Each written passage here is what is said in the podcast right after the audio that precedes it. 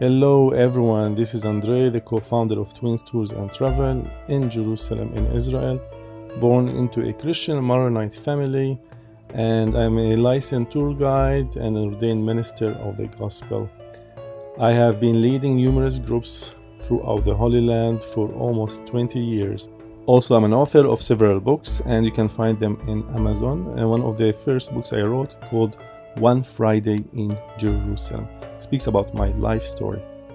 So join me for a journey of 10 days to understand the heart and the mind of Jesus and to understand the Bible in a deeper way with more details through the Middle Eastern perspective. Please share this podcast with your friends and families and churches and connect with me if you have any questions.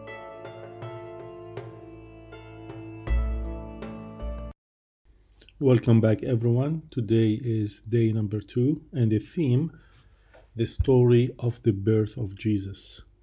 And uh, there will be three podcasts, and each podcast will be dedicated to one location. During day number two, we will visit Herodion, and we're going to talk about Herodion National Park, and we're going to talk about Herod the Great and uh, visiting the site, and this will be one theme. The other theme will be Shepherd's Fields, and will be another podcast after this one. And we're going to speak about the sheep and the shepherds, the culture of the sheep, and the culture of the shepherds, and how the angels choose shepherds unimportant to announce for them about the birth of Christ. And session number three podcast number three will be about Bethlehem and the Church of Nativity and visiting this one of the most important traditional churches in the world. And we're going to learn about Jesus through the Middle Eastern eyes and his birth. As you remember, the group arrived uh, yesterday from the airport and checked one night in the hotel. And I told them wake up call is at 6. And by the way, they'll be awake even earlier. And breakfast at 7. And we are leaving for our day day number two at 8 o'clock in the morning. And I am at the breakfast room of the hotel. The breakfast food in Bethlehem is really delicious. It's a Middle Eastern, uh, it's a Mediterranean uh, diet, and the breakfast is like really, really full of a lot of bread, pita bread, dips, soft cheese, and a lot of olive oil, olives, cucumbers, yogurt, seasonal vegetables and quality meat and fish, buns, nuts, jellies, raw fish, red and green apples, grapes, peaches, pears, melons, apricots, nectarines, salads, and a lot of pastries, but not good coffee. The coffee is not really good. So I'm enjoying my breakfast before I start my day, and I will meet everyone at 8 o'clock in the morning in the bus. Hopefully, that everyone is sharp on time but usually there's one or two that don't come on time but that's fine because it's the first day and usually people get delayed the first day because they are just jet lagged and walking slower. So really i understand and i'm very sensitive about it. And today our adventure will be going to the herodion national site. Everyone now is inside the bus and seated and we are ready to drive to herodion I hold the microphone and I tell everyone good morning with a big smile on my face. And I ask them, How do you feel today? I hope you managed to get some sleep. And I'm aware that not all of you did have a great sleep, but because you've been jet lagged. But this is very, very, very like uh, easy day we're gonna have, and I get them to be excited, and I'm always positive with them. And I will tell them, You look way much better than yesterday and I am happy to see your smiling faces. Please remember to keep your smiles to the end of these 10 days. And by the way, all the members of the group are really excited, even if they didn't have much sleep and still recovering from a long flight, but they are so happy to be in the Holy Land. So I remind them what we need for that day. We need their cameras, we need from them to bring the hats, and because it's summer and we need from them to drink a lot of water to get over jet lag and not be dehydrated because today we're gonna do a lot of walking at the Herodion National Park. Then, after visiting Herodion, we're gonna go to the shepherd fields and learn about the sheep and the shepherd culture. And after that, we're gonna go to the Nativity Church and then end our day and go back to the hotel. So, this is just to give you an idea what to expect for today. So, our drive from the hotel to the Herodion National Park is around 30 minutes. And I make sure that everyone have their radio guide system, the whispers, and I will test the whispers first thing in the morning in the bus. And I, during the drive, I will be starting to teach about Herod the Great and give an idea and a background of Herodion. I remind also the group to be organized. Really, they have to function as a group and not to function as individual. And in my mindset, in my mind eyes, and from my long experience, it's very hard for people to function as a community or as a group together. Everyone functions individual, but I will try to help them to function as a community and to care about each others because they are outside their comfort zone and teamwork. We need teamwork from the tour guide, teamwork from the bus driver, from the tour leader, and every individual participant in this tour. And I will tell them I've been in all these places so many times and I do not want you to miss any site. And if you are all on time and you are sharp and listen, I promise you to add more things to visit. And this way, I encourage them just to be on time all the time, hopefully. I will give them like uh, 10 minutes uh, break for them just to chat and talk with each others and say hi. And they like to talk, and I'll give them their space. And after 10 minutes, I will hold the microphone and start teaching in the bus about Herod the Great. And I tell them, let us talk about Herod's family. Herod was born around 73 BCE Herod was the son of Antipater, who was from Edom. Edom, Edom, by the way, is south of Bethlehem. And Herod was made king by the Romans in 40 BC. And he managed to keep and hold his throne in the face of many changes and many challenges. And he was able to put off all the riots in the land here, in the Judean wilderness and in the land of uh, Edom. And this is what Rome loved someone that keep riots down and bring them the taxes. And by the way, he is the same Herod the Bible mentions about killing the children in Bethlehem. Remember that story? So everyone can connect with with Herod, Herod the Great. We will talk now how Herod came to rule. Actually, Herod's father, we mentioned his name earlier, Antipater, held prominent political offices in Judea and established close relationships with the Roman Empire. And in 47 BC, when the Roman Emperor Julius Caesar, by the way, Julius Caesar ruled from 100 to 44 BC, when he was in ruling the area of uh, Palestine, he seems to have entrusted Herod's father Antipater to have the civil government, and Antipater named his eldest son Phasael. In 46 BC, Herod was appointed the governor of Syria and Samaria by Caesar himself. But with the death of Caesar and the arrival of the new emperor Cassius, we are talking about uh, around 42 BC, Herod quickly dismissed his loyalty to Caesar and won Cassius' favor. He also married uh, his wife called Mariamne from the Hasmonean dynasty, which we're going to learn a lot about the Hasmoneans. The Hasmoneans are the Maccabees who ruled here from 167 BCE to 67 BCE, almost for 100 years. And Herod the Great, in order to make connections and relationships, he got one of his wives from the Hasmoneans. You know the name of the Hasmoneans by Maccabees. They are the same people, the Maccabees. And by the way, after Herod married his, his wife uh, Mariamne from the Hasmonean dynasty, she was almost thinking to take his throne from him. And during Herod's visit, uh, one of his visits to Rome, she made a plot against him, and he received the news and he killed her. And he placed her in a glass box full of honey to preserve her skin. But this is, by the way, an ancient way to preserve people by putting them in honey.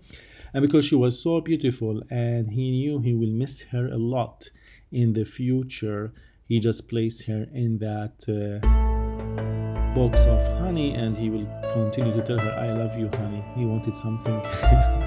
he just wanted just to, he was, by the way, very narcissistic and it's all about him and he was like bipolar and all all these sicknesses and diseases in Herod the Great so he was thinking himself like God like a Roman and so he loved his wife to death Herod the Great had a huge kingdom it was comprised from Judea to Samaria Galilee Idumea and Perea Perea is like Petra and that is east of of uh, Bethlehem, and which was approximately the same size of the kingdom of David and Solomon. And by the way, Herod the Great forced so many heavy taxes, and he was very brutal, and he was like businessman number one in the first century, and he collected really a lot of money from the people, and he built seven fortresses in the Holy Land and one of these fortresses we are going to visit called Herodion, which we are on our way to see it. Another one out the north of the desert called Agrippina, probably with the Crusaders, built the fortress called Belvoir, if you know about it, and another one called Alexandrion on the mountain of Sartaba, which is in West Bank, Nablus, and another one called Dopkas, the mount nearby the Mount of Temptation in Jericho, and that was the road between Jericho and Jerusalem.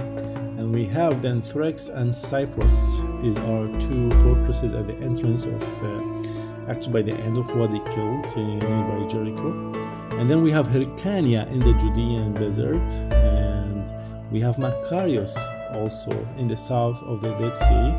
Actually, it's in Jordan where John the Baptist was beheaded, and the last one, the seventh one that everyone knows about is Masada.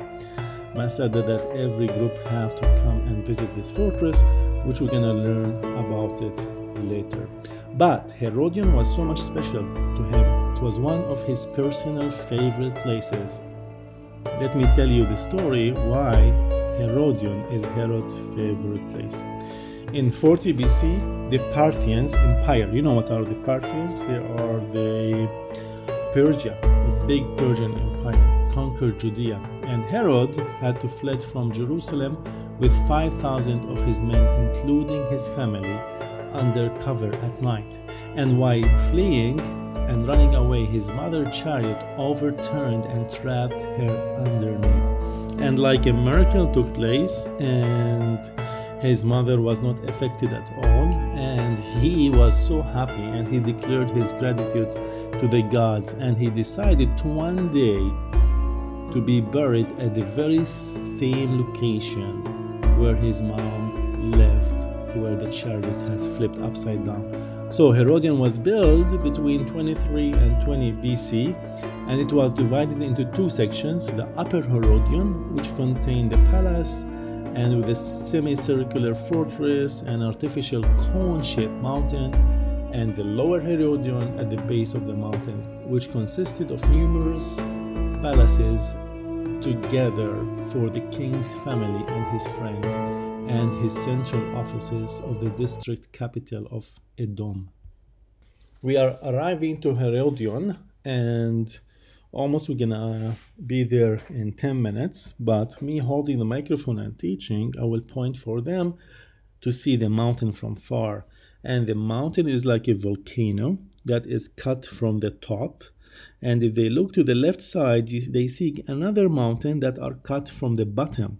And i show them how herod the great has moved the mountain from the left side to the right side and build an artificial fortress inside it and by the way when jesus was on the mount of olives which is not far from here and when he was looking south to bethlehem you can see Herodion. And until today, if you are standing at the Mount of Olives and you look all the way south towards Bethlehem, you're going to see Herodion. And Jesus was saying this famous sentence in Matthew 17 20.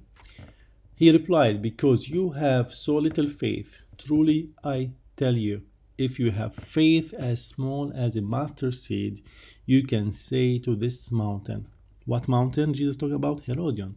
Move from here to there, and it will move. Nothing will be impossible for you. And this is amazing. Like you can see what Jesus was talking about. It's about Herodion. And if Herod the Great can move mountains, and he is even not faithful, how about you, faithful people? You can move mountains.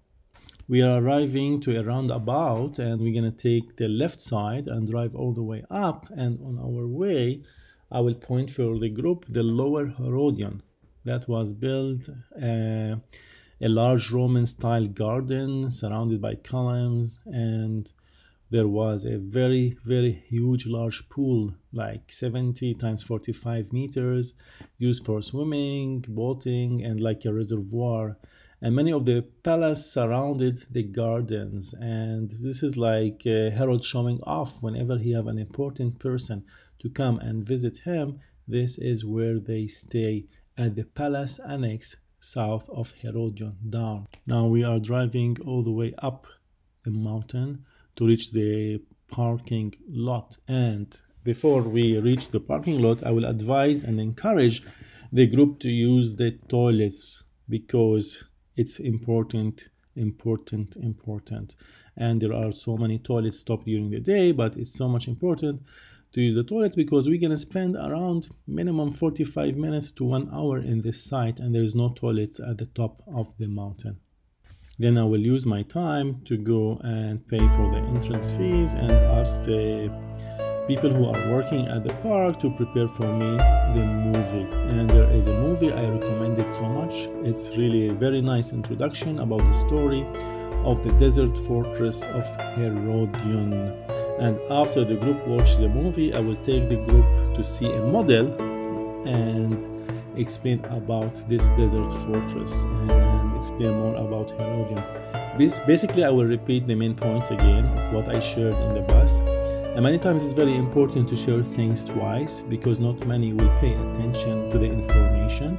And especially that's the first day, and everyone is really, really tired, but they are so excited and very happy. Usually, I like to do this fortress different than other groups and other tour guides. When every group arrives to Herodion, they go all the way and walk the steps all the way to the top of the fortress and then starting to explain about the fortress from the top. What I do, I will not do the norm because I'm weird. I'm gonna take the road to the left side, and there is a pathway from the left side that if you continue through that, you're gonna see the tomb of Herod the Great. So this is what I love to do first, to take them to see the tomb. It is like a secondary pathway that we will walk for like five minutes that will lead us to another hidden entrance through two huge water cisterns inside the mountain fortress. And there, uh, like the road will split to the left side, and I will give some time for people who like to walk all the way up to the steps to see a reconstruction of Herod's tomb. Of course, the original one has been destroyed completely, but the original one is into a lot of uh, parchments and it's uh, preserved in the Israel Museum which we will visit later, the Israel Museum. And that's only is a replica what they're gonna see. Usually the young ones will go up because it's a lot of steps, and the rest of the people, including me, we will be staying inside one of these two cisterns.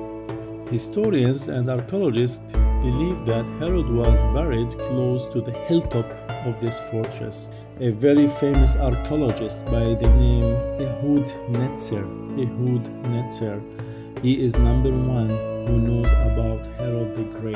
He dedicated his life just to study about Herod and and he just located and he found the tomb of Herod and became big things in the news. But the day that Professor Ehud Netzer found the tomb was the day he died. He was in his 80s and he was standing on the wooden scarf and when he found it and the news was spread around, the wooden scarf broke and he fell back and he died.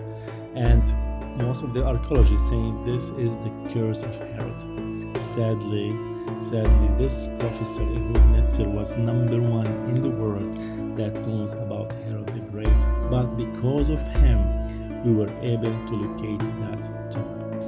When they found the sarcophagus, it was so much really made in a fancy way, and the quality of that sarcophagus can't go to another king than Herod the Great. But there were no signs or bones at the sides, and the sarcophagus has been deliberately destroyed completely and looted. And many people believe that it was destroyed by the Jews and the Jewish rebellion against Rome with the Zealots, who have hated Herod the Great completely. And after his death, the Zealots went and lived inside that mountain fortress to have protection from Rome. I'm talking about 66 AD. Now, all the group is meeting together inside the water cistern. And the water supply of this fortress was based uh, primarily on recollection of the rainwater falling on this hill. And this was stored in various water cisterns, and the water cisterns are really huge and they are big in size and you are in the desert and herod the great wanted to control everything and he wanted to control even the sources of water and this is why he built huge two like big cisterns and we are inside one of them. Imagine that was all all fortified all was protected and water is so much important. When we speak about any fortress there are two important things. Number one is water and number two is security. So this is why they had abundance of water in each fortress and of course security. This fortress is very highly secured. And from these water system there is hidden pathways from the center of the fortress that we're going to go and through high steps all the way up to enter the main the main courtyard of the fortress. Let's go now the group is walking through the hidden hallways inside the fortress, climbing for like 15 minutes. A lot of high steps, all man-made inside the mountain fortress. And that eventually will lead us to the entrance area of Herodion, the main place. Remember I told you all groups will go through the main entrance where they go up and they look at the courtyard. This is where we will start our tour at the entrance of the courtyard. Of course, we will go with the group slowly because there are high steps here.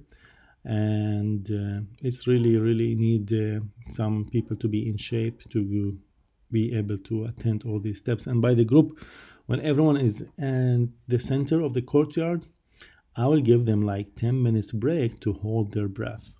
Look around you. Look at the huge tower to the right side.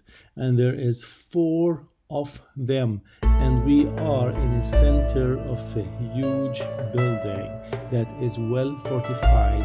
And this is where herod the great has built his hidden palace filled with lush gardens imagine around you a lot of apartments and heavily fortified ramparts.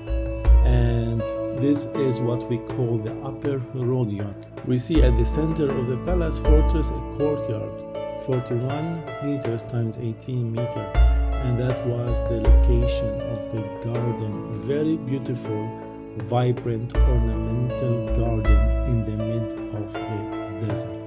To the right side you see the bathhouse with a large calidarium which is the hot room and another smaller frigidarium which is the cold room and this is typically to the architect of the Romans. So even Herod the Great has his own bathhouse at the central courtyard in the garden of his hidden fortress. Until today, you will see various fragments of the splendid frescoes what was decorated inside that room. And it's around 4 meters in diameter and full, full of decorations with a dome in the top as you see. To the left side, also you're gonna see a large room that was one of the rooms that Herod used for his administrative and where he meet his guests. But later on when the zealots came and conquered the fortress during the first Jewish revolt 66 AD they had used that room to be the main synagogue where they are staying and hiding from the Romans. And of course you look to the left side you're gonna see a mikveh a ritual bath. By the way, they diverted the water that went to the bathhouse all the way to the ritual bath, and it was used by the zealots for their religious purposes. I will give the group another like 10 minutes to go around and to take pictures, and I tell them we will go up through the ramp and to our right side, and we're gonna go and meet at 10 minutes at the top with the best views of Bethlehem and Jerusalem. From here, we can see the Bible coming. And if you look at all the way, all the way to the far horizon, you're gonna see a mountain ridge. And this mountain ridge have three peaks. By the way, this is Jerusalem, this is the Mount of Olives. And this is the location of Herod's palace. And this is where the Magi first went to see and met Herod and asked about the newly born king. And Herod said, I don't know this king. And the Magi walked all the way from the Mount of Olives and traveled from, from Jerusalem all the way to Bethlehem to meet with the newborn baby. And suddenly, for the group, when they see it, it become a real story and it's become like alive because now they can put into perspective the distances between Jerusalem and Bethlehem. And it's only like seven miles. Then I will tell the group to sit down and to have a place and I will gonna start to teach and do a comparison between Herod and Jesus from the top of this fortress because we can see both Jerusalem and we can see Bethlehem. Herod the Great was the ultimate self centered earthly king. He sat at the pinnacle of power. It's all about him.